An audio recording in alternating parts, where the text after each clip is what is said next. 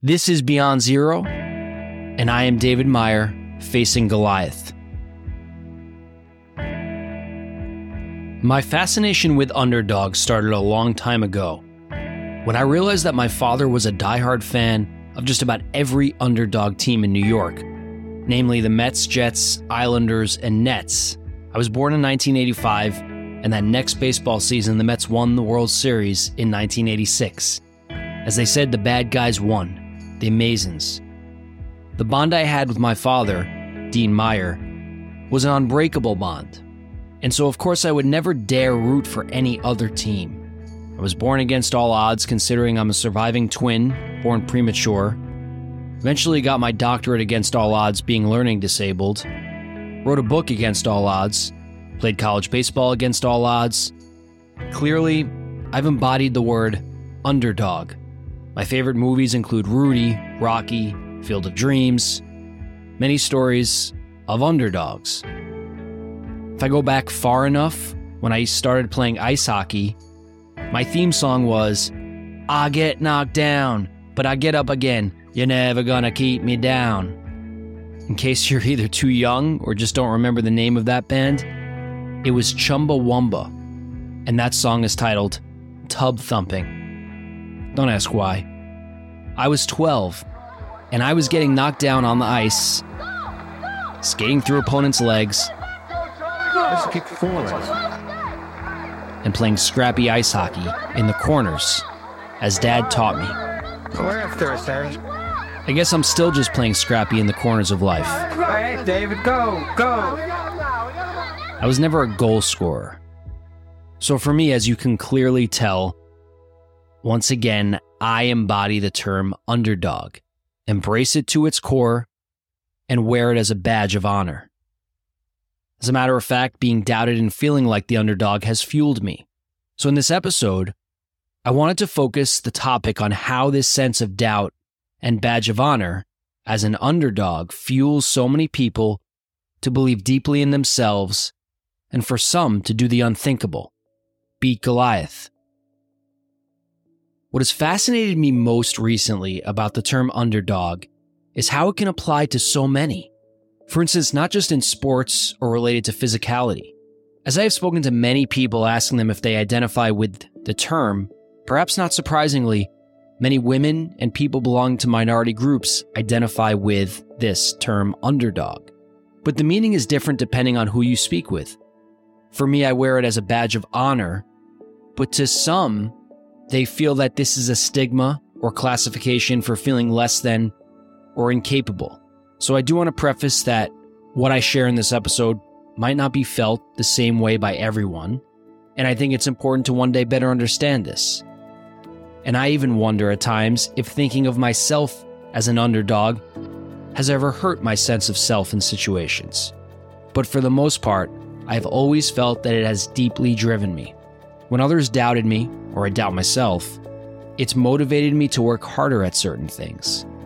Whether it was practicing a sport, working out in the gym, or being a perfectionist with my work. But does this mean that within this doubt exists belief or optimism? I've also wondered why others who doubt themselves or are doubted by others don't also embody this sense of being an underdog, using it positively as fuel. Is it that some do not hold any belief in their abilities? Is it simply a coping mechanism some have versus others that face this doubt? Either believe the doubt and withdraw, or doubt the doubt somehow? Clearly, there is something going on with those that are quote unquote underdogs who achieve greatness, creating the upset. Funny that word used is upset. Truthfully, there's an underdog in almost any competition one team that is slightly favored, and one that's not. Just ask Vegas about that. They'll show you the odds, corrupt or not. Instead of just getting my word on this, I spoke with one of my friends and fellow physical therapists who also identifies with the term underdog. Bryant Villota is a Peruvian American physical therapist, MBA, licensed athletic trainer, an absolute baller of a basketball player, especially for a guy just a few inches taller than me at best. Recently, we played some one on one, and although it didn't take much to embarrass my ass on the basketball court, basketball was never my thing. Although, fun fact I did go to basketball camp for a summer. Bryant strongly identifies himself as an underdog. So I wanted to get his unique take on the topic of doubt and being an underdog when we recently played basketball. As an underdog, does the doubt drive the work ethic? Does that fuel your belief or does that hinder your belief when you doubt yourself and others doubt you? It fuels your belief. It fuels my belief in myself. Without that fuel or fire, I'm never going to be where I want to be. I'm never going to accomplish what I want to accomplish. So it's definitely fuel to the fire when someone says that I can't do something, that it's too hard. You feel like underdogs can lead others or the underdogs have to be led? I think underdogs should be both because you have to learn from people that are in front of you. If you're an underdog and you don't take advantage of that, you'll never be able to accomplish what you really want to, who you really want to be because uh, there's other un- underdogs that have been there and done that and can influence the way that you go about your business. Underdogs, they have like an imposter syndrome because even though we make it to a certain level, we still have something inside ourselves that we doubt. Even though that, even though we made it so far,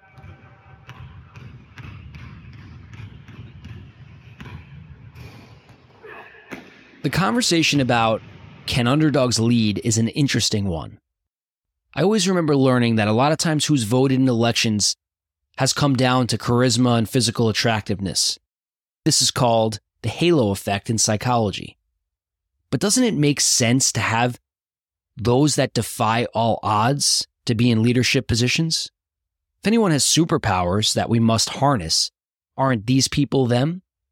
Yet still, to this day, underdog is still underdog, the favored loser, so to speak. Perhaps they should start to be known as the unlikely winner, the upsetter. Or how about the blue dog, the one that works harder and certainly not under the opponent, but rather above the opponent? Doubt and belief are important elements to understand here. Where does doubt come from, and how do we find belief within ourselves when doubted? Whether it's negative self talk or straight bullying, how do we learn to become a believer and take the action necessary to create that upset? Is it from those around us? Is it luck of the draw? A learned behavior? Or something else? From my own experience, it seems like it comes from a learned behavior. Perhaps surprising myself or others that I can do what others thought I couldn't. As a matter of fact, check this out with what I would do bench pressing back in the day yeah, when I was a lunchbox, as tall as I was wide, benching 335 pounds for two reps, actually. I'd be in the gym and I'd find the biggest guy in the room to spot me when lifting. This was what now feels like 100 years ago as I'm now making my comeback, but I'd find the bigger dude somehow inspired me to push harder and show off what I was able to do. Maybe lift a heavier amount of weight than the bigger dude on top of me that was spotting me. But would I have felt that if I never had seen the proof of what I was capable of doing? So it seems to me the key to embracing your underdog within is seeing the incremental abilities you possess. Somehow finding a way to surprise yourself or others. What have you done in your life that was a straight surprise? Maybe it was a time you spoke up and shocked everyone, or a time when you turned heads in a sport. Maybe you ended up doing something without even thinking about it and made something fantastic happen. Seeing glimpses of the impossible starts with what Fred Luthans has called positive psychological capital, or PSYCAP. This work has been based off of the positive psychology movement started by Martin Seligman. Quote unquote, and I quote, psychological capital is defined as an individual's positive psychological state of development. By Fred Luthans et al. in 2007 which is characterized by having high levels of hero, the four elements of hope, self efficacy, resilience, and optimism. So, once again, how does a self perceived underdog strengthen one's level of self efficacy or belief in oneself to overcome either self imposed or external doubt? This comes into question one's amount of PSYCAP, or positive psychological capital. And when it comes to these four elements, hope, efficacy, resilience, and optimism, the question is what predisposes certain individuals to strengthen these or what conditions allow for them to flourish?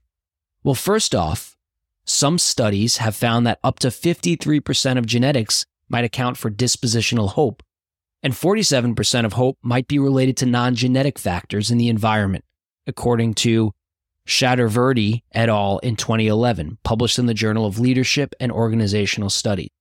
This means that perhaps more of our genetic predisposition might play a bigger role in how hopeful we are. The first element in HERO for our positive psychological capital, but think about this. If our environment does play that heavy of a role and potentially even influence our heritability of hope, then we should be paying attention to the necessary conditions in our environment for hope. There's also been found perceived social support might increase levels of hope.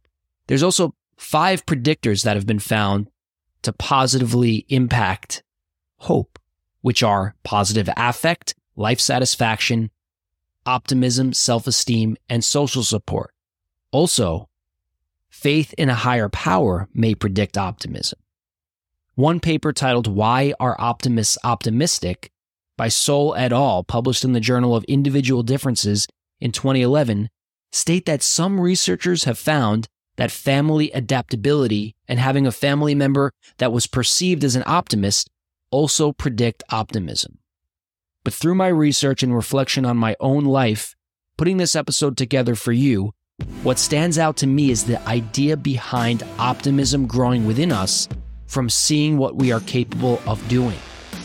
This can be looked at as self efficacy or even to a degree self esteem, building on the small wins, especially through the perseverance during tough times. After all, why would we have any belief within dark times if we didn't have some sense of inner belief? Perhaps belief and doubt are not simply two ends of the same spectrum, and one can possess doubt and belief simultaneously. This is where I want to leave this by telling all of you out there that just because you doubt yourself or others might doubt you doesn't mean you can't grow your sense of belief, optimism, and hope to crush your adversaries. Somehow, this doubt can even fuel you. How? Once again, by leaning on your past victories. Think back to a time when you beat a version of Goliath. Maybe it wasn't something at that time that felt spectacular, but that time you defended yourself against the words of a bully, spoke up in a situation, hit the ball further than you ever had, aced a class you thought you would have flunked. Build on those small wins. One day, I hope to better understand the differences of doubt and belief and how they might be different altogether. But in the meantime, it's time for us underdogs to grind. Thanks for listening and take care.